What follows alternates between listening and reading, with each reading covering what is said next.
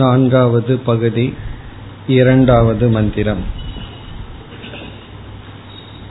Sago வாச்ச Maitreyi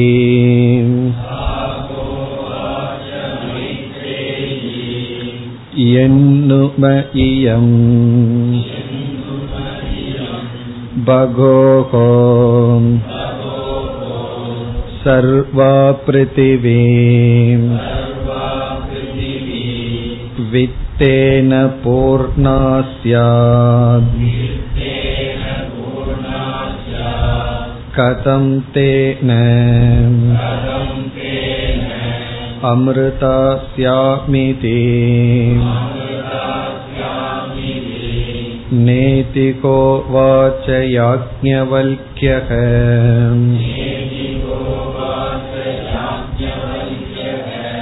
யதைவ உபகரணவதாம் Jeevitham ததைவ தே ஜீவிதம் ஸ்யாத் அம்ருதத்வஸ்யதோ நாஷாஸ்தி வித்தேன இதி.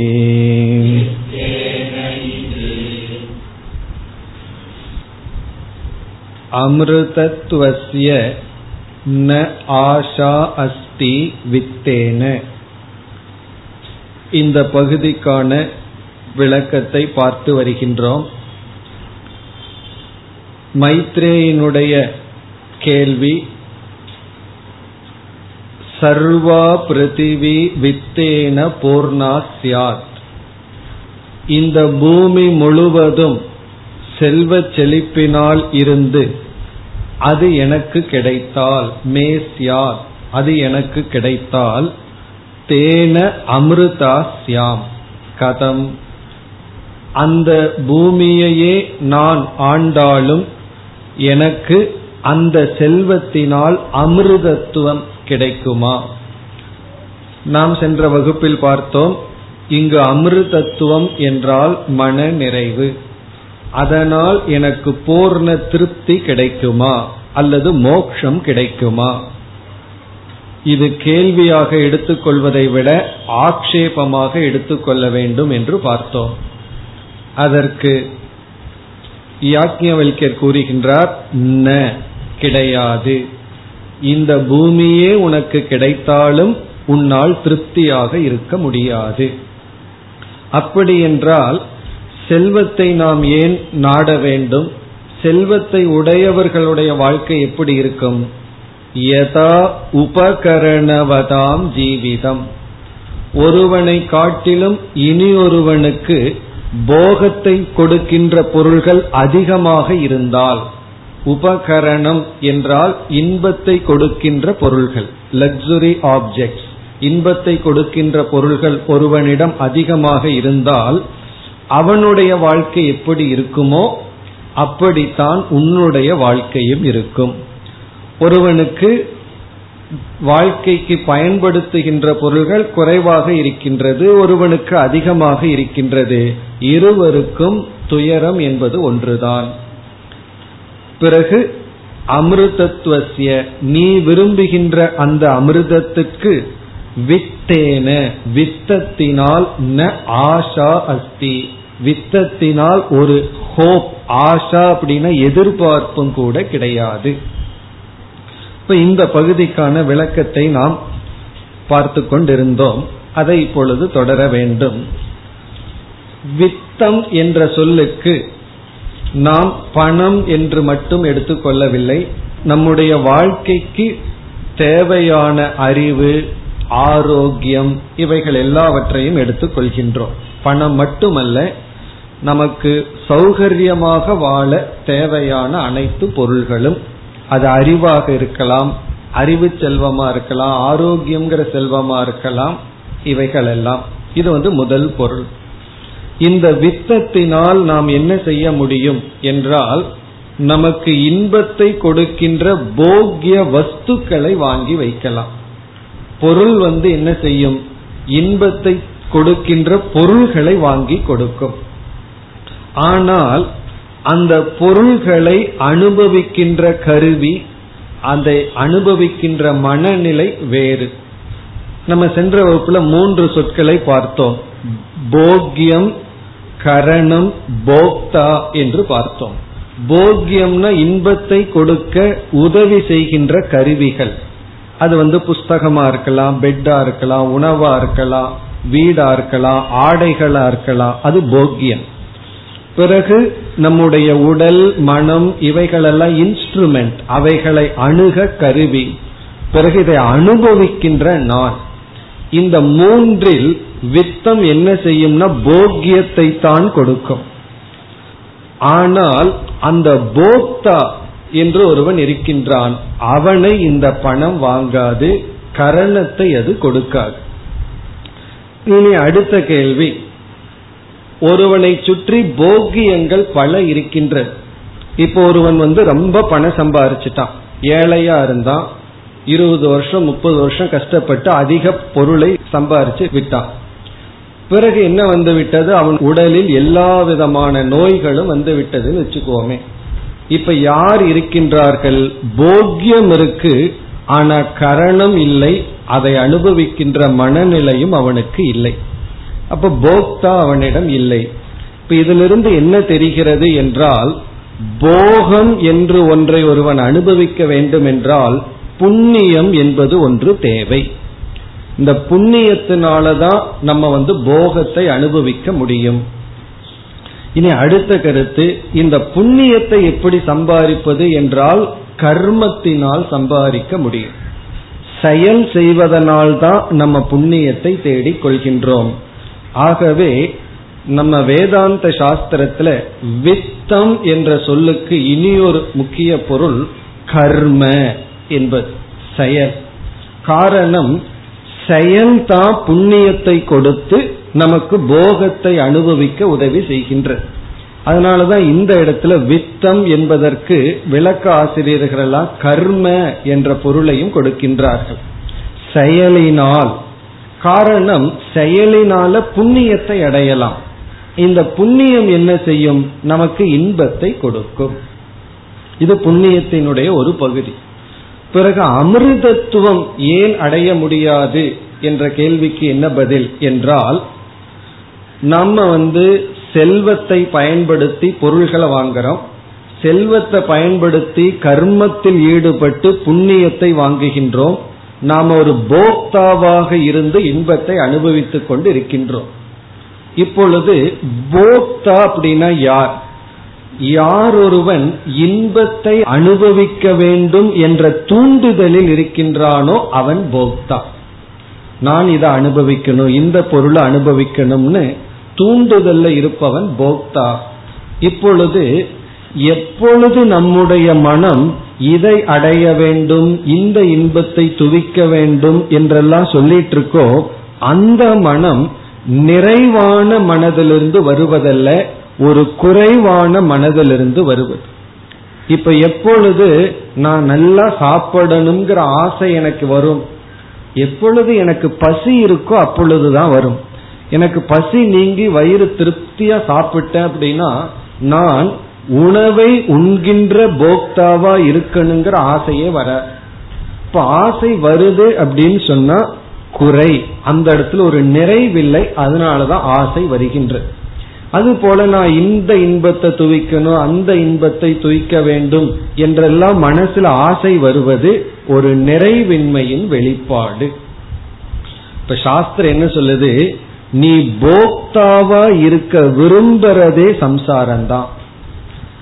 அது விரும்பாம நான் போக்தாவாகிறது வேற.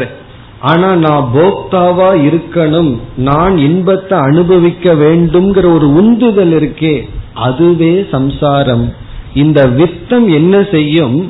போக்தாவுக்கு தான் தீனி போடுமே தவிர அந்த போக்தாவை நீக்காது, அந்த போக்தாவை நெகேட் பண்ணாது, அதை வளர்த்தி தான் விடும்.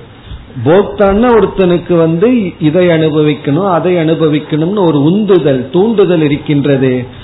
அதற்கு பொருளும் செயலும் துணை புரியுமே தவிர அந்த போக்தாவிடம் இருக்கின்ற குறையை நீக்காது. அது மட்டுமல்ல, நம்முடைய அந்த கரணத்துல எத்தனையோ குறைகள் இருக்கு. பயம் ஒன்னு இருக்கு, பொறாமைன்னு ஒன்னு இருக்கு, பிறகு பொறுமையின்மை, இப்படி எத்தனையோ தோஷங்கள். இந்த தோஷங்களை எல்லாம் பணம் நீக்காது, அல்லது கர்மம் அல்லது புண்ணியம் நீக்காது. அந்த புண்ணியத்தை சுகத்துக்கு பயன்படுத்தணும்னு நினைச்சு அந்த புண்ணியத்தை சம்பாரிச்சா நீக்காது. ஆகவே மனதில் இருக்கின்ற பேசிக் இன்செக்யூரிட்டி, ஃபியர், பிறகு ஒரு பயம், ஒரு நிறைவின்மை, அந்த நிறைவின்மையானது பணத்தினாலோ அல்லது செயலினாலோ நீங்காது. பிறகு அது எதனால நீங்கும்? நம்முடைய மனம் பூர்ணமான ஒரு வஸ்துவிடம் அபிமானம் வைக்கும் பொழுது அந்த பூர்ணத்துவத்தை அது உணர்ந்து பிறகு அபூர்ணத்துவத்தை நீக்க வேண்டும், அல்லது அபூர்ணத்துவத்தை நீக்கும். நம்ம சரீரத்தில் அபிமானம் வச்சிட்டு இருக்கிற வரைக்கும் சரீரமே அபூர்ணத்துவம், நிறைக்க முடியாத ஒன்று. இப்ப நம்ம மனதையும் நிறைக்க முடியாது. நம்ம வயிறு போல நம்ம மனம்னு பல சமயத்துல பார்த்திருக்கோம். வயிற்றுல காளி உண்டாகும் போது பசியாகுது, உணவை போடுறோம். எவ்வளவு நேரம் இருக்குன்னா கொஞ்ச நேரம், அதுக்கப்புறம் மீண்டும் வெற்றிடம், மீண்டும் உணவை போடுறோம்.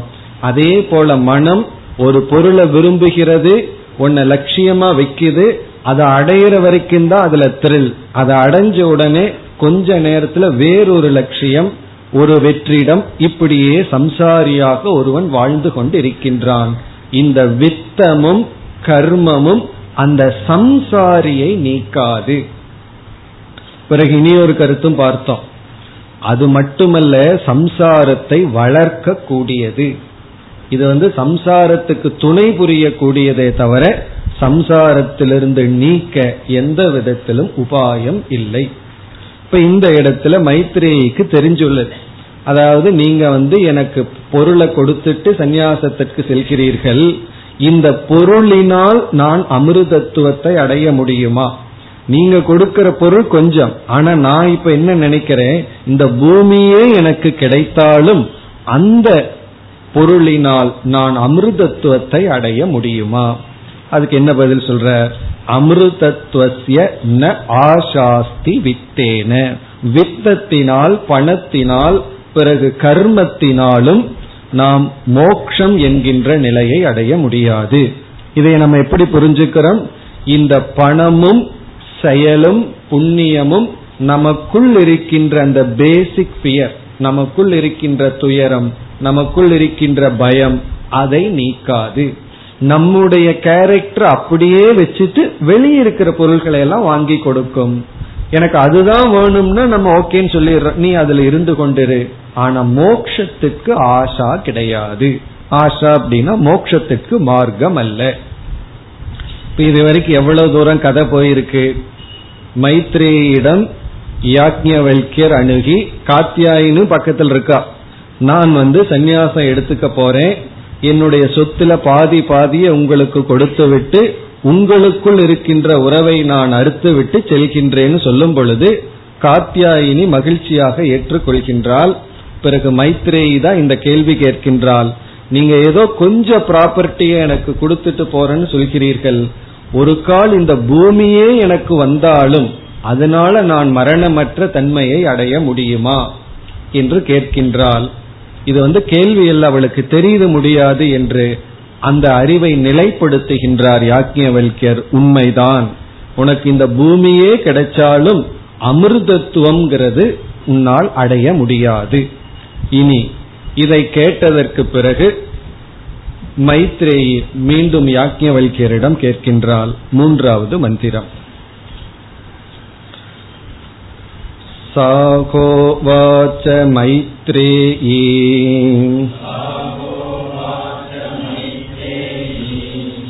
ஏன அகம் ந அமிர்தாஸ்யாம் கிமகம் தேன குர்யாம் யதேவ பகவான் வேத ததேவ மே ப்ரூஹி இதி.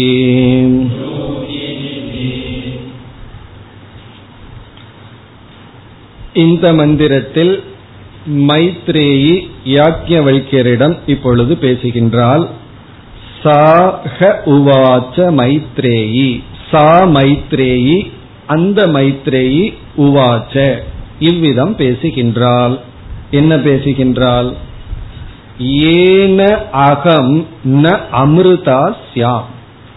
ஏன எந்த சாதனையினால், எதன் எந்த சாதனையினால், அகம் நான், ந அமிர்தாஸ்யாம் அமிர்தத்துவத்தை அடைய முடியாதோ.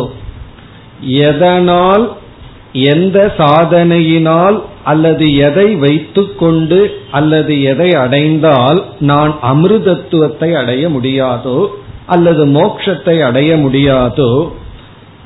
கிமகம் தேன குர்யாம், தேன அதை வைத்துக்கொண்டு அகம் நான், கிம் குர்யாம் என்ன செய்ய போகின்றேன். எதனால் நான் அமிர்தத்துவத்தை அடைய முடியாதோ அதை நான் வைத்துக்கொண்டு என்ன செய்ய போகின்றேன். கிமகம் குர்யாம், இதுவும் கேள்வி கிடையாது. நான் என்ன செய்யறேன்னு கேட்கல அவர்கிட்ட, ஆக்ஷேபம். என்னால் என்ன செய்ய முடியும் அப்படின்னா இது எனக்கு வேண்டாம். எந்த ஒரு சாதனையினால் எனக்கு ஒரு மன நிறைவு ஏற்படாதோ அதை நான் வைத்துக்கொண்டு என்ன செய்ய போகின்றேன். அதனுடைய அர்த்தம் என்ன?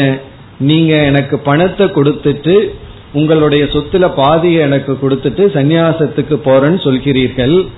அந்த சொத்தோ அல்லது பூமியே எனக்கு கிடைச்சாலும் அதுல எனக்கு ஒரு நிறைவு வராது என்றால் அதை வச்சுட்டு நான் என்ன பண்ண போறேன் அப்படின்னு சொல்லி எனக்கு அது வேண்டாம். நான் அந்த பொருள்ல திருப்தி அடையவில்லை என்று கூறுகின்றார்.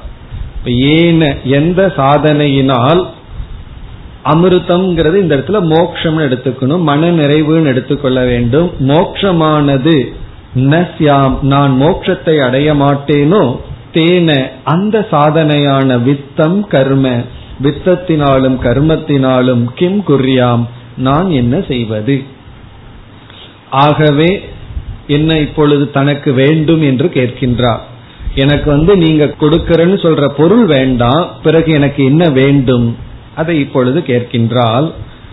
எதேவ பகவான் வேத, எதேவன எந்த ஒன்றை, வாட் எவர் இட் இஸ், அது என்னன்னு மைத்ரேயி சொல்லவில்லை. எந்த ஒன்றை பகவான் வேத, பகவான்னா நீங்கள், பகவானே அழைக்கின்றார், இறைவனே அழைக்கின்றார். பகவான் நீங்கள், பகவான் சொன்னா நம்ம எப்படி கடவுள் இறைவா தெய்வம்னு சொல்லுவோம், அப்படி எந்த ஒன்றை தெய்வமாக நீங்கள் வேதனை அறிகிறீர்களோ, எந்த ஒன்றை நீங்கள் அறிகிறீர்களோ, ததேவ அந்த ஒன்றையே மே புரோகி எனக்கு உபதேசியுங்கள். ஈதி இவ்விதம் மைத்ரேயி யாக்ஞவல்கியரிடம் கூறுகின்றாள். எதேவ பகவான் வேத எந்த ஒன்றை நீங்கள் அறிகிறீர்களோ, ததேவ அதையே மே எனக்கு புரோகி உபதேசம் செய்யுங்கள். அதாவது இந்த பகுதியில கேள்வி இதுதான். ஒவ்வொரு உபனிஷத்திலையும் ஒவ்வொரு விசாரத்திலையும் சிஷ்யனுடைய கேள்வியை நம்ம எடுத்துக்கொள்வோம். அந்த கேள்விக்கு பதிலா உபதேசம் வரும். இந்த இடத்துல கேள்வி இதுதான். மற்ற இடத்துல எல்லாம் சில சமய கேள்வி ரொம்ப பெருசா இருக்கும். அதாவது கஸ்மின்னு பகவோ விஜ்ஞாதே சர்வமிதம் விஜ்ஞாதம் பவதின்னு முண்டகோபனிஷத்துல சிஷ்யன் கேட்டான். எந்த ஒன்றை அறிந்தால் அனைத்தையும் அறிந்ததாகுமோ அந்த தத்துவத்தை உபதேசியுங்கள், அது ஒரு கேள்வியா இருந்தது. அப்படி ஒவ்வொரு உபனிஷத்திலையும் சிஷ்யனுக்கு கேள்வி இருக்கும். கேனேஷிதம் பதிதம் மனக அப்படின்னு கேனோபனிஷத்துல கேள்வி. இப்ப இந்த இடத்துல கேள்வி ரொம்ப சிம்பிள். என்ன தெரியுமோ, உங்களுக்கு என்ன தெரியுமோ அதை எனக்கு சொல்லுங்க, அதுதான் கேள்வி. ரொம்ப சிம்பிளான கொஸ்டின். உங்களுக்கு என்ன தெரிஞ்சு வச்சிருக்கீங்களோ அதை எனக்கு சொல்லுங்கள். ரொம்ப எளிமையான கேள்வி. உனக்கு தெரிஞ்சதை எனக்கு சொல்லு, அதுதான் கொஸ்டின். இதுல என்ன ஐடியா இருக்குன்னா, உங்களுக்கு தெரிஞ்சதை எனக்கு சொல்லுங்கன்னு சொல்லும் பொழுது உங்களுக்கு தெரிஞ்சது ஏற்கனவே எனக்கும் தெரிஞ்சிருந்தா அதை நீங்க சொல்ல வேண்டிய அவசியம் கிடையாது. உண்மைதானே? ஒருத்தர் கிட்ட நம்ம ஒண்ணு கேட்கிறோம், நமக்கு தெரிஞ்சதுன்னு அவருக்கு தெரிஞ்சதுன்னு அவரு சொல்ல வேண்டிய அவசியம் இல்லை. அப்ப என்ன கேள்வினா, உங்களுக்கு ஏதோ ஒண்ணு தெரிஞ்சிருக்கு, அது எனக்கு தெரியல, உங்களுக்கு தெரிஞ்சதுனால நீங்க எல்லாத்தையும் துறக்க முடியுது, எனக்கு தெரியாததுனால நான் துறக்க முடியவில்லை. அப்ப எந்த ஒரு அறிவினால் உங்களுக்கு இதை துறக்க முடியுதோ அந்த அறிவை எனக்கு கோருங்கள் அப்படின்னு அர்த்தம். அதாவது எந்த ஒண்ணு நீங்க தெரிஞ்சிட்டதுனால இந்த வெல்த் இருக்கே அதெல்லாம் வெல்த் இல்லாம போச்சோ, எந்த ஒரு அறிவை நீங்க அடைஞ்சதுனால இதனுடைய பியூட்டி இதனுடைய ரியாலிட்டி எல்லாம் லாஸ்ட், இதெல்லாம் லூஸ் ஆச்சோ, அந்த அறிவை எனக்கு கொடுங்கள். அதான் கேள்விய சற்று சிந்திச்சா நமக்கு கிடைக்கிற பொருள். இங்க எளிமையா இருக்கு, எதேவ பகவான் வேத, எதை நீங்கள் அறிகிறீர்களோ அதை எனக்கு கொடுங்கள். இனி இதுல சில விசாரத்தை மேற்கொண்டு சில கருத்துக்களை இந்த மந்திரத்திலிருந்து பார்ப்போம். முதல்ல இந்த கேள்வியையே எடுத்துக்கொண்டால் கேள்வி ரொம்ப சிம்பிளா தான் இருக்கு, ஆனா சற்று ஆராய்ந்தால் இதுல நுண்ணிய கருத்துக்களும் அடங்கி இருக்கு. இப்ப ஒரு பொருளை நம்ம வேண்டான்னு விடுகின்றோம், நம்ம மனசுல ஒரு பொருளுக்கு இருக்கிற ரியாலிட்டி போயிருது, அதுல இருக்கிற முக்கியத்துவமோ வேல்யூவோ போகுதுன்னு சொன்னா அதுக்கு பண காரணங்கள் இருக்கலாம். இப்ப இந்த இடத்துல உலகமே பணம் தான்னு சொல்லிட்டு இருக்கு. இப்ப யாருகிட்டையாவது போய் பணத்தினால மோட்சம் இல்லை, பணத்தினால ஒரு பிரயோஜனம் இல்லை அப்படின்னு சொன்னா அவங்க என்ன சொல்லுவார்கள், உனக்கு விஷயம் தெரியாது அப்படின்னு சொல்லி விடுவார். சில பேர் பணத்தினால மோட்சத்தை அடைய முடியாதுன்னு சொல்லிட்டு நான் ஒரு பெரிய தத்துவத்தை உபதேசம் பண்ணியிருக்கேன் அதனால பணத்தை கொடுங்கன்னு கேட்பாங்க. காரணம் என்ன, நான் உங்களுக்கு பெரிய தத்துவத்தை உபதேசம் பண்ணியிருக்கேன், என்ன தெரியுமோ பணத்தினால சந்தோஷம் கிடைக்காது, சரி இவ்வளவு தத்துவ உபதேசம் பண்ணியிருக்கீங்களா அதுக்கு என்ன, அதுக்கு எனக்கு பணம் கொடுங்கன்னு கேட்டா அதுக்கு அவங்க எல்லாம் என்ன சொல்லுவார்கள், நீ என்ன என்கிட்ட சொல்லிட்டு நீ கேட்கறது என்ன, பணம் தான், அதனால பணம் தான் உலகம், பொருள் தான் உலகம் அப்படின்னு இந்த உலகமே இருக்கு. இந்த உலகமே பணத்துக்கு அவ்வளவு வேல்யூ வச்சிருக்கும் போது ஒரு மைண்ட் அந்த பணத்துக்கு வேல்யூ கொடுக்கல அப்படின்னு வச்சுக்குவோமே, எது இந்த உலகத்துல அட்ராக்டிவ் ஆப்ஜெக்டா இருக்கோ அதை ஒரு மைண்ட் விடுது அப்படின்னா அந்த மைண்டுக்குள்ள ஏதோ ஒரு எக்ஸ்ட்ரா நாலேஜ் போயிருக்கும், சும்மா அப்படி விட முடியாது. அப்போ அந்த எக்ஸ்ட்ரா நாலேஜ் இருந்ததுனாலதான் இது வர்த்லெஸ் ஆச்சு, பயனற்றதாக ஆகிவிட்டது. இப்ப மைத்ரேயி என்ன கேக்குறான்னா, எந்த ஒரு அறிவுனால உங்களால இந்த செல்வத்தை விட முடிந்தது, இந்த போகத்தை விட முடிந்தது, அந்த அறிவை எனக்கு கொடுங்கள். அதான் கொஸ்டின். எந்த ஒண்ணு நீங்க தெரிஞ்சிட்டதுனால உங்களால இதை தியாகம் செய்ய முடிகிறது அதை கொடுங்கள். எந்த ஒரு அறிவுனால இந்த செல்வம் உலகமே வேல்யூ பண்ணிட்டு இருக்கிற இந்த செல்வத்துக்கு மதிப்பானது உங்களிடமிருந்து சென்று விட்டதோ அந்த அறிவு எனக்கு தேவை. பிறகு இதுல இனி ஒரு கருத்து என்னவென்றால், ஒன்னு நம்ம வேண்டாம் அப்படின்னு விட்டுட்டு அடுத்ததுக்கு போறோம் அப்படின்னா கண்டிப்பா யாருமே லாஸ விரும்ப மாட்டாங்க. அது யாரா இருந்தாலும் சரி, எல்லாத்துக்குமே ப்ராஃபிட் தான் மைண்டில் இருக்கு. யாருக்காவது லாஸ விரும்பி செல்வார்களான்னு கிடையவே கிடையாது. எல்லாருக்குமே லாபத்தை தான், இம்ப்ரூவ்மெண்ட்டை தான் விரும்புவார்கள். இப்ப யாஜ்ஞவல்கியர் ஒரு விதமான வாழ்க்கை வாழ்ந்துட்டு இருந்தார். அவரை சுத்தி எத்தனையோ பொருள்கள், மனைவி, மக்கள், பிறகு பணம், வசதி எல்லாம் இருந்து இவர் இதெல்லாம் வேண்டான்னு விடுறாருன்னு சொன்னா கண்டிப்பா இதற்கு மேல ஏதோ ஒரு இன்பம் அவருக்கு தெரிஞ்சிருக்கணும். இது எவ்வளவு யூனிட் ஆஃப் இன்பத்தை கொடுக்குதோ அதற்கு மேல யூனிட் ஆஃப் இன்பம் ஒரு கிடைச்சாதான் இதை விட முடியும். அது கிடைக்கலன்னா இதை விட முடியாது. நம்ம ஒரு ஸ்டெப்பில் இருக்கோம், காலை எடுக்கிறோம் அப்படின்னா மேல்படி நமக்கு இருக்கிறதுனால, மேல படி வைக்கிறதுனாலதான் காலை நம்ம எடுக்கிறோம். சில சமயம் கீழே விழுகிறதுக்கு எடுப்போம், அது வேற பிரச்சனை, அதை நீங்க உதாரணமா இங்க எடுக்க வேண்டாம். மேல்படியில காலை வைக்கிறதுனாலதான் கீழ்படியிலிருந்து காலை எடுக்கிறோம். இப்ப இதுல இருந்து நம்ம ஒன்ன விடுகின்றோம் அப்படின்னா அதற்கு மேல ஒரு இன்பம் நமக்கு கிடைச்சிருக்கு, அதற்கு மேல இருக்கிற இன்பத்தினாலதான் நம்ம கீழே விடுறோம். அதனாலதான் நம்ம சாதனையில என்ன சொல்லுவோம், அன்னமய கோஷத்திலிருந்து பிராணமய கோஷத்துக்கு நம்ம அபிமானத்தை உயர்த்தி செல்லணும், பிராணமய கோஷத்திலிருந்து மனோமய கோஷமா ஒவ்வொரு கோஷமா நம்ம விட்டுட்டு வரணும்.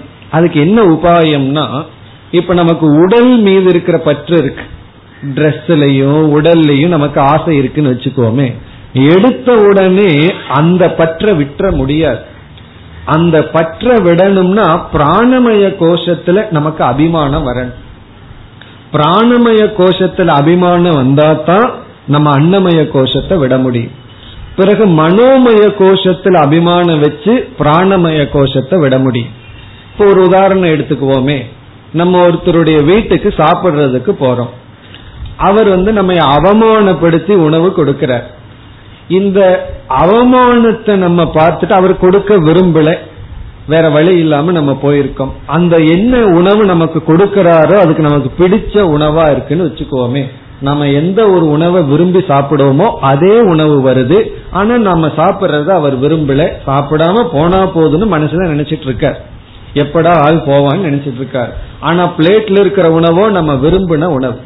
உதாரணமா இந்த இடத்துல நம்முடைய மனம் பிராணமய கோஷத்தில் இருந்ததுன்னா அந்த அவமானம் நமக்கு பெருசா தெரியாது. நீ என்ன சபிக்கிறியோ இல்லையோ எனக்கு சாப்பாடு கிடைச்சா போதும்னு சாப்பிட்டுருவோம். ஏன்னா நம்முடைய லெவல் எங்க இருக்கு, நாக்குல தான் இருக்கு. சப்போஸ் நம்முடைய அபிமானம் மனோமய கோஷத்தில் இருந்ததுன்னா நம்ம என்ன பண்ண முடியும், அந்த உணவை துறக்கிறதுக்கான சக்தி அப்ப வந்துடும். ஏன்னா நம்முடைய அபிமானம் அதை விட ஹையர் லெவல் இருக்கு.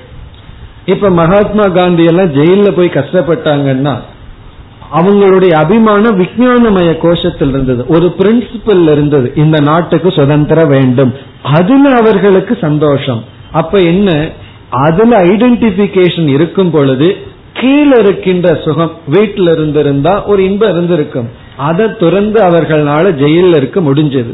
அப்படி நம்ம ஹையர் லெவலுக்கு போக போகத்தான் லோவர் லெவல தியாகம் செய்ய முடியும். இப்படி நம்ம ஒவ்வொரு கோஷமா நம்ம போகணும்னா எடுத்த உடனே பிரம்மத்துக்கிட்ட போய் இருக்கிறது அன்னமய கோஷம், பிரம்மானந்தத்துக்கிட்ட போக முடியுமோ, ஒவ்வொரு படிப்படியா போகணும். இப்ப யாஜ்ஞவல்யர் செல்வத்தையும் இல்லறத்தையும் துறந்து போறாருன்னு சொன்னா கண்டிப்பா ஹையர் ஹாப்பினஸுக்கு போறார், அதிகமான சுகத்திற்கு போகின்றார். இப்ப இந்த இடத்துல எதேவ பகவான் வேதன்னு கேட்கும் பொழுது எந்த ஒரு ஆனந்தத்திற்காக நீங்கள் இதை துறந்து எதை ஒன்றை அறிந்து செல்கிறீர்களோ அந்த லட்சியத்தை நான் அடைய அந்த அறிவு எனக்கு தேவை. அதுதான் கேள்வி. இப்ப இந்த லோவர் ஆனந்தம் கீழான இன்பத்தை விட்டு இதை விட மேலான ஆனந்தத்திற்கு செல்கிறீர்கள். அப்படி செல்வதற்கு காரணம் உங்களிடம் இருந்த ஒரு விதமான அறிவு. இதத்தான் நம்ம அபூர்வம்னு சொல்றது. அபூர்வம்னா எனக்கு தெரியாத உங்களுக்கு மட்டும் தெரிகின்ற ஒரு அறிவு. அந்த அறிவுனாலதான் உங்களால துறக்க முடிகின்றது, மேலான ஆனந்தத்துக்கு செல்ல முடிகின்றது. எனக்கு அது தேவை, இந்த ஆனந்தம் வேண்டாம், இந்த செல்வத்துடனும் உறவுகளுடனும் இருக்கின்ற ஆனந்தம் எனக்கு வேண்டாம், எனக்கு தேவை மேலான ஆனந்தம், அல்லது எந்த ஒரு அறிவினால் துறக்க முடிந்ததோ அந்த அறிவு எனக்கு தேவை. அப்ப இங்க என்ன யாசிக்கின்றால், அறிவானது யாசிக்கப்படுகின்ற. உலகமே பொருளைத்தான் யாசிப்பார்கள், எனக்கு பணத்தை வேணும்னு கேட்பார்கள், வேற ஏதாவது கேட்பார்கள். ஆனா மைத்ரேயி அறிவை யாசிக்கின்றால், எந்த அறிவு, எந்த ஒரு அறிவினால் உங்களால் அனைத்து பொருள்களையும் துறக்க முடியுமோ அந்த அறிவை எனக்கு கொடுங்கள். எந்த ஒரு அறிவினால் இந்த உலகம் எதற்கு மயங்கி இருக்கின்றதோ அதை துறக்க முடியுமோ அந்த ஒரு அறிவை எனக்கு கொடுங்கள். இந்த இடத்துல பொருள் மட்டுமல்ல, எல்லாமே, அது பதவி ஆகலாம் அல்லது வேறு எது வேண்டுமானாலும் இருக்கலாம். எந்த ஒன்றினால் இதையெல்லாம் துறக்க முடியுமோ அந்த ஒரு அறிவு தேவை. புத்தர் எல்லாத்தையும் விட்டுட்டு போன உடனே பக்கத்து ராஜா நாட்டுக்குள்ள போற, அந்த பக்கத்து ராஜா புத்தரோட அப்பாவுக்கு நண்பர், அவர் புத்தரை கன்வின்ஸ் பண்ற, நீ ராஜாவோட பையன், நீ என்ன அடையனாலும் அதன் மாளிகையிலிருந்து அடையலாம், உங்க அப்பா உனக்கு ராஜ்யத்தை கொடுக்கலனா என்னுடைய ராஜ்யத்தையும் சேர்ந்து வேணாலும் தர்றேன், நீ அனுபவிச்சுக்கோ அப்படின்னு எல்லாம் சொல்லி பாக்குற. பிறகு புத்தர் சொல்றார், இந்த எந்த ஒரு இன்பம் அந்த ராஜ்யம் கொடுக்குமோ அதற்கு மேலான ஒரு இன்பத்தை நாடி செல்கின்றேன் அப்படின்னு சொல்றார். அப்படி இதையெல்லாம் நான் எந்த ஒரு அறிவினால் துறக்க முடியுமோ அந்த அறிவை எனக்கு கொடுங்கள். இதுதான் கேள்வி.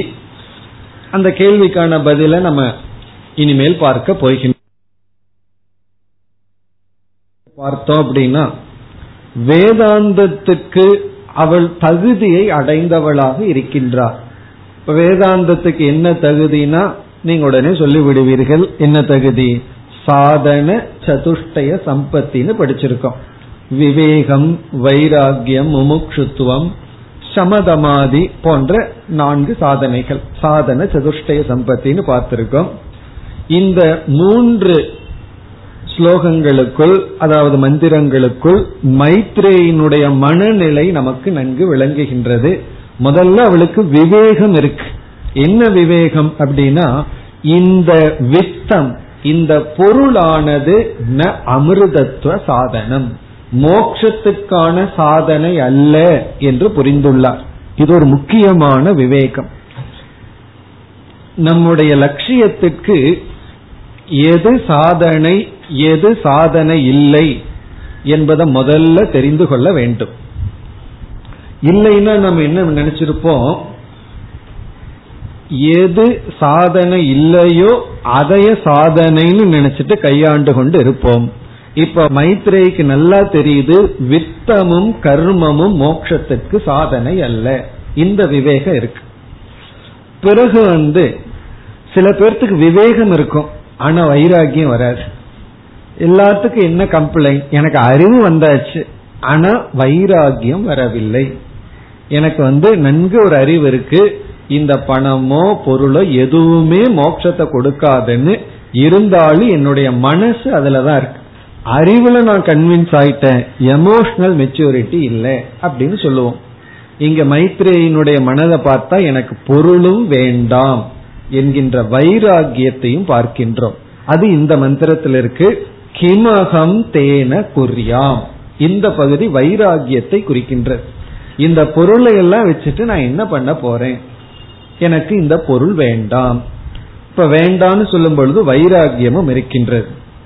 சில பேர்த்துக்கு வைராகியமும் இருக்கும், ஓரளவுக்கு பக்குவமா இருப்பார்கள், எளிமையா வாழ்வார்கள், அறிவெல்லாம் இருக்கும். ஆனா உண்மைய தெரிஞ்சுக்கணுங்கிற ஆசை மட்டும் வராது. வேதாந்த கிளாஸ்னா அவங்க அலர்ஜியா நினைப்பான், நான் ஏதோ வைராகியமா இருந்துட்டு இருக்கேன் அப்படின்னு சொல்லி அந்த முமுக்ஷுத்துவம் பிறக்காது, அறிவு பசி ஏற்படாது. அதாவது மனசுல போகத்தை அனுபவிக்கணுங்கிறதுல இருந்து விலகி இருப்பார்கள், தர்மப்படி வாழ்வார்கள். ஆனா உண்மையை தெரிஞ்சுக்கணுங்கிற நாட்டம் இருக்காது.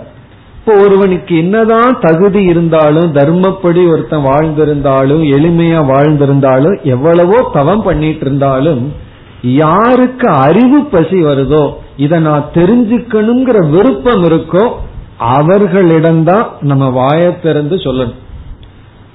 வாயத்திறந்து சொல்லணும், வாயத்திறந்து உபதேசம் பண்ணணும். இல்லை அப்படின்னா பேசாம இருக்கணும். இப்ப இந்த இடத்துல ஏதேவ பகவான் வேத ததேவ மே புரோஹின்னு கேட்கின்றால் அல்லவா, அது முமுட்சுத்துவத்தை குறிக்கின்ற. இப்ப மைத்ரேயி வாயை விட்டு கேட்கின்றால் அது மைத்ரேயிக்கு அறிவில் விருப்பம் இருக்கின்றது என்பதை குறிக்கின்ற. கேட்கிறதுங்கிறது அவ்வளவு சுலபம் அல்ல, அது அந்த அளவுக்கு ஈகோ பெண்ட் ஆகணும். சில பேர் கேட்கவே மாட்டார்கள், அவருக்கு தான் எல்லாம் தெரியுமே சொல்லட்டுமேன்னு. சில பேர் சொல்லுவார்கள், உங்களுக்கு தான் எல்லாம் தெரியுமே, எனக்கு என்ன வேணும்னு நீங்களே முடிவு பண்ணி சொல்லுங்கன்னு சொல்லி. என்ன வேதாந்த ஆசிரியர் வெட்டினரி டாக்டரா, என்ன மாடுதான் நிற்கும், அது இவரே டயக்னோஸ் பண்ணி இவரே ட்ரீட்மெண்ட் கொடுக்கணும்.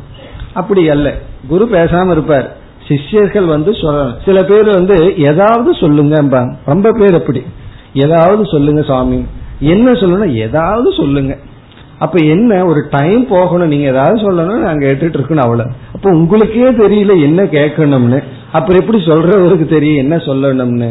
இப்ப இந்த இடத்த தெளிவுபடுத்தணும், எனக்கு இதுதான் வேண்டும் என்று தெளிவுபடுத்த வேண்டும். அது கேட்கிற அளவுக்கு அறிவு இருக்கணும், முதல் கருத்து. இரண்டாவது கேட்டலே ஒரு விதமான பணிவு, ஒரு விதமான யாசித்தல். எனக்கு தெரியல நீங்க சொல்லுங்கன்னு நம்மளுடைய இக்னரன்ஸை டிக்ளேர் பண்ணி, நான் எனக்கு தெரியவில்லை சொல்லுங்கள். ஏன்னா பல பேர் என்ன செய்வார்கள், நம்ம பார்த்தோமே அதிகாரத்துவத்துல ஆடுன்னு ஒரு வெரைட்டி பார்த்த ஞாபகம் இருக்கும். ஆடுங்கிற வெரைட்டி என்ன பண்ணும், ஒரு செடியில கொஞ்சம் சாப்பிடும், அடுத்த செடியில கொஞ்சம் சாப்பிடும், அதுக்கு அடுத்த செடி போக, ஆனா எல்லாம் ஒரே செடியா இருக்கும். ஒருத்தர்கிட்ட உருப்படியா ஒருவர் இருந்து படிக்க மாட்டார், கொஞ்சம் கொஞ்சமா இன்ஃபர்மேஷன் கேட்டு அவங்களா ஏதாவது முடிவு செய்து வைத்திருப்பார்கள். இப்ப அவர்கள் கேட்க மாட்டார்கள், கேட்டாலும் சரி இவர் சொல்றார் இப்படின்னு சொல்லி அவ்வளவு ஸ்ரத்த இருக்கார். ஒருவர் இடத்துல கேட்கும் பொழுதே எனக்கு தெரியல அப்படிங்கறத நம்ம டிக்ளேர் பண்றோம், அது வினயத்தை குறிக்கின்றது. அப்படி இந்த இடத்துல மைத்ரேயி யாஜ்ஞவல்கியரிடம் கேட்கின்றார். அதுவும் இந்த ரிலேஷன்ஷிப்பை கேட்கவே மாட்டார்கள். வேற யாராவது குருவா இருந்தா பரவாயில்ல, போயும் போய் கணவன்கிட்ட அல்லது மனைவி கிட்ட நமக்கு தெரியலன்னு எப்படி சொல்றது, அப்பா கிட்டயோ அல்லது மகன் கிட்டயோ எப்படி தன்னுடைய அறியாமையை டிக்ளேர் பண்றதுன்னு சொல்லி, அதனாலதான் உறவுக்குள்ள யாராவது இருந்தாலே அவங்க வேற யாராவது அனுப்பிச்சு வைக்க வேண்டியது இருக்கு. காரணம் என்னன்னா அவர்களுக்குள்ள அவ்வளவு சுலபமா ஸ்ரத்த வராது. இவர்களிடத்திலேயே நான் எப்படி டிக்ளேர் பண்றது எனக்கு தெரியல அப்படிங்கிற அந்த ஈகோ விட்டு கொடுக்காது. ஆனா இந்த இடத்துல மைத்ரேயி அந்த அகங்காரத்தை விட்டு கொடுக்கின்றால், தன்னுடைய கணவனிடம் கேட்கின்றால். இப்ப இவங்க ரிலேஷன்ஷிப்பே மாறுது.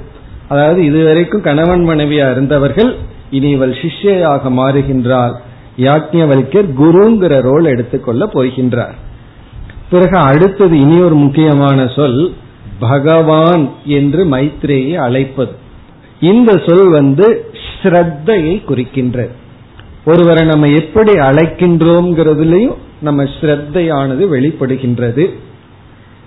ஏன் இனி சொல்லு அப்படியெல்லாம் கேட்கல. காரணம் என்ன, அவளுக்கு இப்பொழுது யாஜ்ஞவல்கியரிடம் ஒரு ஸ்ரத்தை உருவாக்கி உள்ளது. குருங்கிற ஸ்தானத்தில் அவள் இப்பொழுது வைத்துள்ளார். அப்படி சாதன சதுஷ்டய சம்பத்தி என்கின்ற அதிகாரித்துவம் மைத்ரேயிக்கு இப்பொழுது இருக்கின்றது. இதை கவனித்த யாஜ்ஞவல்கியர் அடுத்த 4வது மந்திரத்துல ஏற்று கொள்கின்றார். இப்ப 4வது மந்திரத்துல யாஜ்ஞவல்கியர் மைத்ரேயை சிஷ்யாக ஏற்றுக்கொள்ளுதல். பிறகு 5வது மந்திரத்திலிருந்து தான் உபதேசம் ஆரம்பம் ஆகின்றது. இப்ப நம்ம 4வது மந்திரத்தை பார்க்கின்றோம். இந்த மந்திரத்தினுடைய சாரம் யாஜ்ஞவல்கியர் மைத்ரேயை சிஷ்யாக அங்கீகரித்தல். 4வது மந்திரம். சகோவாச்ச யாஜ்ஞவல்க்யக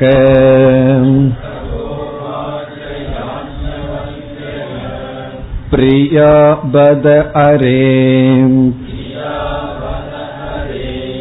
நசதீம் பிரியம் பாஷசேம்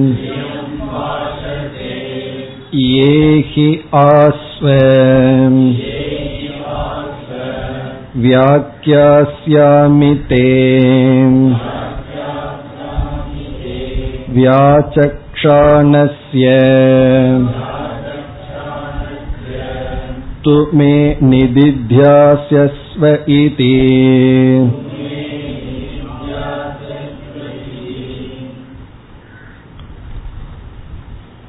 இந்த மந்திரத்தில் யாஜ்ஞவல்கியர் அங்கீகரிக்கின்றார்,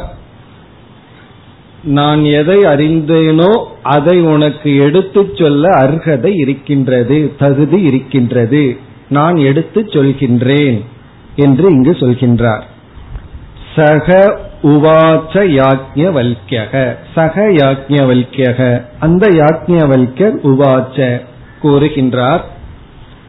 பிரியாபத அரே, அரே என்று சிஷ்யனை அல்லது தனக்கு கீழ் இருப்பவர்களை அழைக்கின்ற விதம். அரே பத, பதங்கிறது ஒரு எக்ஸ்பிரஷன், அவ்வளவுதான். பிரியா, பிரியா அப்படின்னா நீ எனக்கு விரும்பத்தக்கவளாக இருக்கின்றாய். பிரியா அப்படின்னா நான் உன்னை விரும்புகின்றேன். நஹ் சதி, நஹ் சதி அப்படின்னா நகன எனக்கு, இந்த இடத்துல எனக்கு பிரியா சதி அப்படின்னா இதுவரை பிரியமானவளாகவே நடந்து கொண்டு உள்ளாய், இதுவரைக்கும் நான் விரும்பத்தக்கவளாகவே நீ நடந்து கொண்டு இருந்திருக்கின்றாய். அப்படின்னு என்ன சண்டையெல்லாம் போட்டு என்னை இரிட்டேட் பண்ணலின்னு அர்த்தம். இது வரைக்கும் நீ நடந்துட்ட விதம் எனக்கு பிரியமாகவே இருந்திருக்கு, இனிமேல் இப்ப நீ என்ன செய்துள்ளாய் அதை சொல்கின்றார். பிரியம் பாஷசே, இப்பொழுதும் எனக்கு பிரியமான விதத்திலேயே பேசுகின்றாய். யாக்கியம் வைக்கிற கோபம் வரல, பணத்தை கொடுத்தா வாங்கிட்டு போறதை விட்டுட்டு அதிக பிரசங்கித்தனமா இந்த கேள்வி எல்லாம் கேட்காதுன்னு கோபப்படல. சில பேர் அப்படித்தானே சொல்லுவாங்க, கேட்டதை வாங்கிட்டு போ, எதுக்கு அதிக பிரசங்கித்தனமா கேள்வி கேட்கிறேன்னு சில பேர் திட்டுவார்கள். அப்படி யாக்கியம் வைக்கிற திட்டுல என்ன சொல்றார், நீ இதுவரைக்கும் எனக்கு பிரியமானவளாகவே நடந்து கொண்டுள்ளாய், பிரியம் பாஷசே, இப்பொழுது நீ பேசுவது எனக்கு பிரியமாக இருக்கின்றது, எனக்கு ரொம்ப சந்தோஷமா இருக்குன்னு சொல்ற. இப்படி நீ கேட்பது, இந்த பொருள் எல்லாம் அனுத்தியம், எனக்கு நித்தியமான ஒண்ணு வேண்டும், நீங்க என்ன தெரிஞ்சிருக்கீங்களோ அதை எனக்கு சொல்லுங்கள்னு நீ கேட்கறது எனக்கு சந்தோஷமாக இருக்கின்றது. பிரியம் பாஷசே, பிரியம் பாஷசேனா நீ பிரியமாக பேசுகின்றாய், என்னுடைய மனம் நிறைவு அடைகின்ற விதத்தில் நீ பேசுகின்றாய். அதாவது இப்பத்தான் நீ பிரியமா பேசுற, இதுக்கு முன்னாடி எனக்கு அப்பிரியமா நடந்துட்டேன்னு ஒரு சந்தேகம் வந்துடக்கூடாதுன்னு என்ன சொல்றார். பிரியா சதினா எனக்கு பிரியமானவளாகவே இதுவரைக்கும் நீ இருந்துள்ளாய், இப்பொழுதும் நீ எனக்கு மகிழ்ச்சியை கொடுக்கின்ற விதத்தில் பேசுகின்றாய். உடனே அடுத்தது என்ன சொல்றார், ஏஹி, ஏகினா இங்குவா, ஆஸ்வன அமர்வாயாக, நீங்க அமர்ந்து கொள், உட்காரு அப்படின்னு சொல்றார். ஏகினா வா, ஆஸ்வன அருகில் அமர்ந்து கொள்.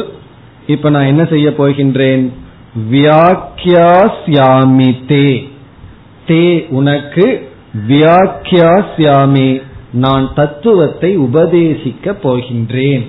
வியாக்கியாஸ்யாமினா உனக்கு நான் உண்மையை உணர்த்த போகின்றேன், விளக்க போகின்றேன், உன்னுடைய கேள்விக்கு பதில் சொல்ல போகின்றேன். பிறகு என்ன சொல்றார், வியாச்சக்ஷானஸ்ய து மே, மே அப்படின்னா என்னுடைய, வியாச்சக்ஷானஸ்யன உபதேசத்தை நான் உனக்கு இப்பொழுது உபதேசிக்க போகின்றேன், என்னுடைய இந்த உபதேசத்தை நீ என்ன செய்ய வேண்டும், நிதித்யாசஸ்வ, நிதித்தியாசனம் செய்வாயாக. நான் இப்பொழுது உனக்கு உபதேசிக்க போகின்றேன், அந்த உபதேசத்தை நீ நிதித்தியாசனம் செய்ய வேண்டும். சும்மா காதல கேட்டுட்டு விட்டுறக்கூடாது, அதை தியானிக்க வேண்டும். நிதித்தியாசனம்னா அதை நீ கான்டெம்ப்ளேட் பண்ணணும். அப்ப இந்த இடத்துல என்ன சொல்கின்றார், நீ எனக்கு பிரியமானதை பேசியுள்ளாய், நானும் மகிழ்ச்சியுடன் இப்பொழுது உனக்கு உபதேசத்தை செய்கின்றேன், அந்த உபதேசத்தை நீ என்ன செய்ய வேண்டும், நிதித்தியாசனம் செய்ய வேண்டும். அத மனசுல வாங்கிட்டு, மாடு மாதிரின்னு நம்ம பார்த்தோமே, மாடு என்ன பண்ண, உள்ள தள்ளிட்டு மீண்டும் மேல கொண்டு அசை போட்டு தள்ளுறது போல நான் செய்ய போகின்ற இந்த உபதேசத்தை நீ சிந்திக்க வேண்டும், உனக்குள் சிந்தித்து சிந்தித்து அதை உண்மையமாக்க வேண்டும் என்று யாக்ஞவல்க்ய கூறுகின்றார். இப்ப இந்த மைத்ரேயி பிராமணத்துல முதல் 4 மந்திரங்கள் கதைதான். இந்த கதையில நமக்கு சிஷ்யர் குரு கிடைத்து விட்டார்கள். யாரு சிஷ்யன் யாரு குருங்கிற அறிமுகம், இனிமேல் உபதேசம். இனிமேல் நம்ம மைத்ரேயை மறந்துடலாம், யாக்ஞவல்க்யரை மறந்துடலாம், நமக்கு இனி உபதேசம், தத்துவ உபதேசம் தான். இனி வருகின்ற அனைத்து மந்திரங்களும் மிக மிக முக்கியமான மந்திரங்கள். பிருகதாரண்யத்துக்கே திலகமாக இருப்பதுதான் இந்த பகுதி. இப்ப இதுல எதற்கு இதெல்லாம் சொல்லணும், ஏகி ஆஸ்வே இங்கப்பா உட்காரு நான் உனக்கு சொல்ல போறேன் பிரியம்னெல்லாம் ஏன் சொல்லணும்னா, சிஷ்யன் குருவானவர் தன்னை ஏற்றுக்கொண்டார் அப்படின்னு உணர வேண்டும். அது ரொம்ப முக்கியம். அதாவது சகனாவதுங்கிற பிரார்த்தனையில மா வித்விஷா வகைன்னு படிக்கிறோம், ஒருவரை ஒருவர் வெறுத்து கொள்ளாமல் இருப்போமாகன்னு சொல்லி. வேற எந்த ஞானமா இருந்தாலும் பரவாயில்ல, நம்ம காலேஜ்ல படிக்கிறோம், ஏதாவது ஒரு நாலேஜ ப்ரொஃபசர் திட்டிகிட்டே சொல்லிட்டு இருக்காரு, நம்ம திட்டிகிட்டே கேட்டுட்டு அவர் மேல கொஞ்சம் கூட விருப்பம் இல்லாம அந்த நாலேஜ் அடைஞ்சிடலாம், ஏன்னா அது ஒரு சப்ஜெக்ட் மேட்டர், ஏதோ ஒன்ன பத்தி அது. ஆனா வேதாந்த அப்படி இல்லை, நம்ம யாருகிட்ட கேட்கிறோமோ வெறுப்போட நம்ம கேட்டு புரிந்து கொள்ள முடியாது. அதே போல குரு சிஷ்ய மேல வெறுப்பு இருந்ததுனாலும் குருவுக்கு ஸ்பான்டேனியஸா எடுத்து சொல்ல முடியாது. ஏதோ கேட்டுடுது அப்படின்னு மனசுக்குள்ள திட்டிட்டும் குரு உபதேசிக்க முடியாது, சிஷ்யனும் குருவை திட்டிட்டும் இந்த ஞானத்தை வாங்க முடியாது. இந்த எமோஷன்ங்கிறது ரொம்ப முக்கியம். ஒருவருக்கொருவர் உள்ள இருக்கிற அந்த அன்பு பிரிட்ஜ் ரொம்ப ரொம்ப முக்கியம். அதாவது ஸ்ரத்தை ரெண்டு பேர்த்துக்கு இருக்கணும். குருவுக்கு சிஷ்யனை நினைக்கும் பொழுது இவன் தகுதியானவன் அப்படின்னு நினைச்சாதான் அந்த உபதேசம் சரியா வரும், ஸ்பான்டேனியஸா வரும். சரி, வேற வழி இல்லாம கேட்கறானே சொல்லலாங்கிற எண்ணத்துல குரு சொல்லக்கூடாது. அதே போல சிஷ்யனு குரு என்னை ஏற்றுக்கொண்டார் அப்படிங்கிற எண்ணம் இருக்கணும். அந்த அன்புடன் தான் இந்த அறிவானது பரிமாறிக்கொள்ள வேண்டும், பரிமாற முடியும். ரொம்ப பேர் நினைக்கிறாங்க வேதாந்தம் வைராகியம் எல்லாம் சொல்லிட்டு இதெல்லாம் வரட்டு, வேதாந்தம் அன்பு இல்ல ரொம்ப ட்ரை அப்படின்னு நினைக்கிறார்கள். அது ரொம்ப தவறு.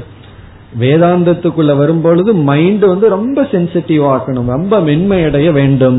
சிஷ்யனுடைய மனதும் மிக மிக மென்மை அடைஞ்சிருக்கணும், குருவனுடைய மனசும் அப்கோர்ஸ் அது அப்படித்தான் இருக்கும். இப்ப இந்த பகுதியெல்லாம் எதை காட்டுது அப்படின்னா, குரு சிஷ்யனை முழுமையாக அங்கீகரிக்கின்றார், அதே போல சிஷ்யனும் குருவை முழுமையாக அங்கீகரித்து, அதனாலதான் நம்ம துவமேவ மாதா துவமேவ பிதானெல்லாம் சொல்றோம். சிஷ்யன் என்ன பண்ணிருக்கலாம், வீட்டில் இருக்கிற எல்லாத்தையும் தியாகம் பண்ணிட்டு வந்திருப்பான். அப்ப அவன் தாயினிடம் பெற்ற அன்பு, தந்தையினிடம் பெற்ற அன்பு, சகோதர சகோதரிகள், நண்பர்கள், இவர்களிடம் பெற்ற அன்பெல்லாம் ஒரு காலத்துல இருந்திருக்கு. குரு குலத்துக்கு வரும்போது அதையெல்லாம் தியாகம் பண்ணிட்டு வந்திருக்கான். அங்க அந்த இடத்துல ஒரு வெற்றிடம் இருக்கு. ஏன்னா ஞானம் உள்ள போயிட்டா அது நிறைஞ்சிரும். இங்க ஞானமும் உள்ள போகல, அன்பையும் திறந்து வந்துட்டான். அந்த நேரத்துல குரு என்ன செய்யணும், நீ வெறும் என்கிட்ட அறிவுக்கு தானே அறிவை மட்டும் கொடுக்கறேன்னு இல்லாம தாயாகவும் தந்தையாகவும் எல்லா ரோலும் தற்காலிகமா இருந்து அந்த அன்பினுடைய அடிப்படையில உபதேசம் செய்ய வேண்டும். அதையெல்லாம் காட்டுறதுக்கு தான் இந்த பகுதி.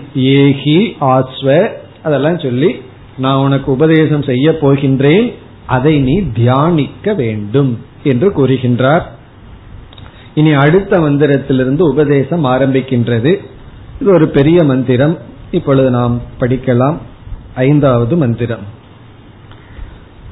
சகோவாச்ச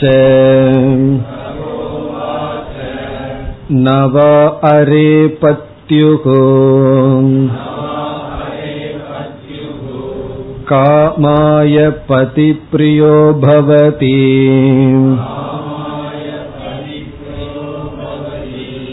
ஆத்மனஸ்து காமாய பதிப்ரியோ பவதி நவ அரே ஜாயை காமாய ஜாயா பிரியா பவதி ஆத்மனஸ்து காமாய ஜாயா பிரியா பவதி நவ அரே புத்ராணாம் காமாய புத்ரா பிரியா பவந்தி ஆத்மனஸ்து காமாய புத்ரா பிரியா பவந்தி நவ அரே வித்தஸ்ய காமாய வித்தம் பிரியம் பவதி ஆத்மனஸ்து காமாய வித்தம் பிரியம் பவதி நவ அரே பிரம்மண காமாய பிரம்ம பிரியம் பவதி ஆத்மனஸ்து காமாய பிரம்ம பிரியம் பவதி நவா அரேம் க்ஷத்ரஸ்ய காமாய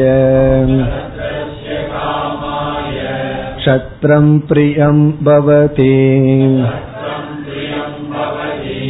ஆத்மனஸ்து காமாய க்ஷத்ரம் ப்ரியம் பவதி நவா அரேம் லோகானாம் காமாய லோகா ப்ரியா பவந்தி ஆத்மனஸ்து காமாய லோகா ப்ரியா பவந்தி நவா அரே தேவானாம் காமாய தேவா ப்ரியா பவந்தி ஆத்மனஸ்து காமாய தேவா ப்ரியா பவந்தி நவா அரேம் பூதானாம் காமாய பூதானி ப்ரியாணி பவந்தி ஆத்மனஸ்து காமாய பூதானி ப்ரியாணி பவந்தி நவா அரேம் சர்வஸ்ய காமாய சர்வம் ப்ரியம் பவதி ஆத்மனஸ்து காமாய சர்வம் ப்ரியம் பவதி ஆத்மா வா அரேம் த்ரஷ்டவ்யக ஸ்ரோதவ்யோ மந்தவ்யக நிதித்யாசிதவ்யோ மைத்ரேயி ஆத்மனோ வா அரே தர்ஷனேன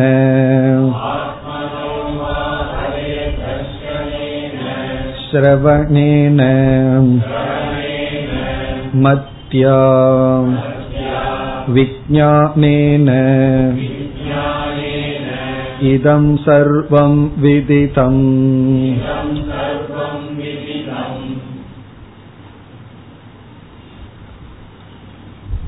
இந்த ஐந்தாவது மந்திரத்தில் உபதேசம் ஆரம்பமாகின்றது.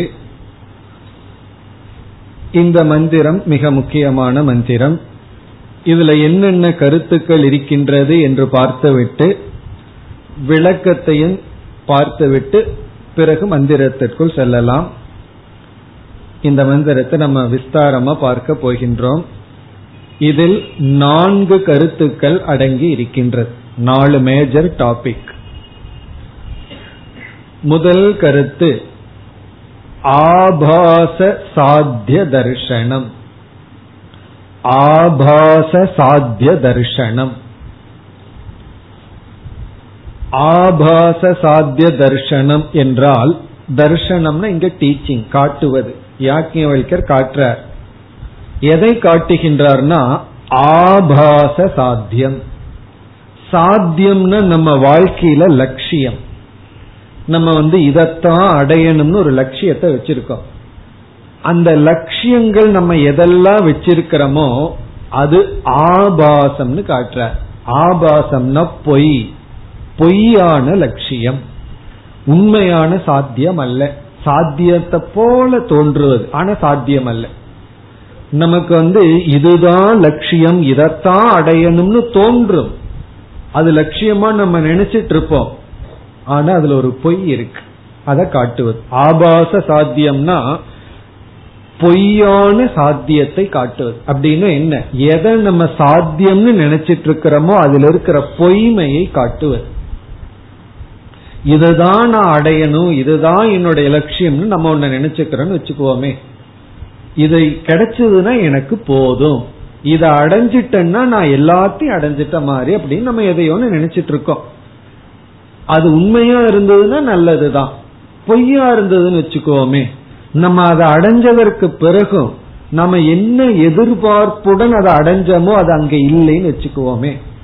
அதாவது இத சாப்பிட்டேன்னா எனக்கு பசி நீங்கும், ஆரோக்கியமா இருக்குன்னு நினைச்சிட்டு நான் சாப்பிட்றேன், ஆனா சாப்பிட்றது விஷமா இருக்குன்னு வச்சுக்குவோமே.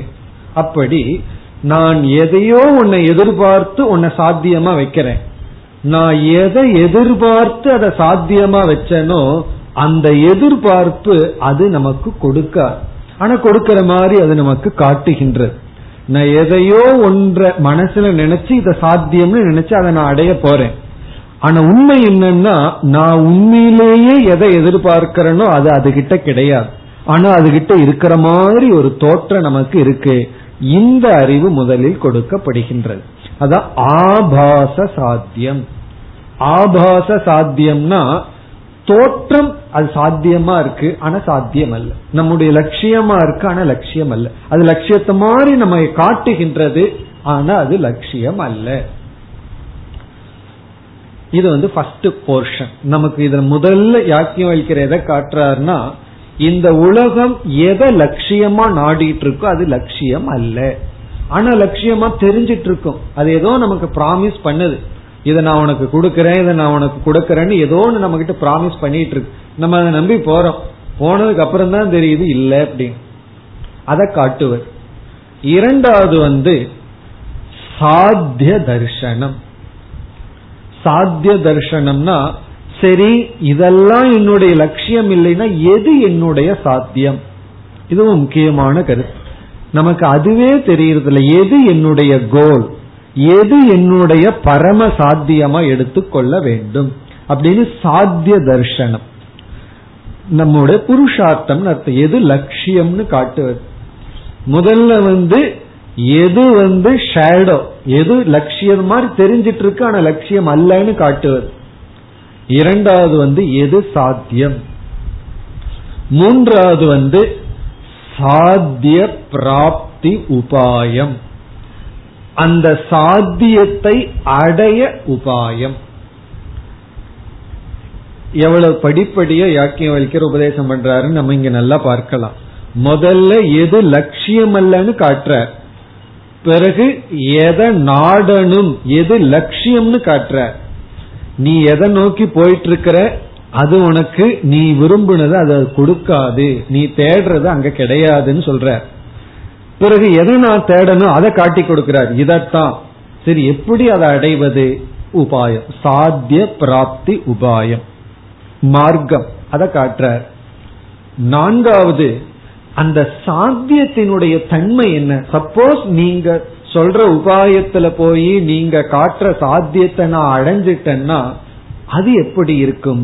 இப்ப நான்காவது வந்து சாத்திய சொரூபம் அல்லது மோக்ஷ சொரூபம், அந்த மோக்ஷங்கிறது எப்படி இருக்கும், அந்த உண்மையான சாத்தியம் அது எப்படிப்பட்டது.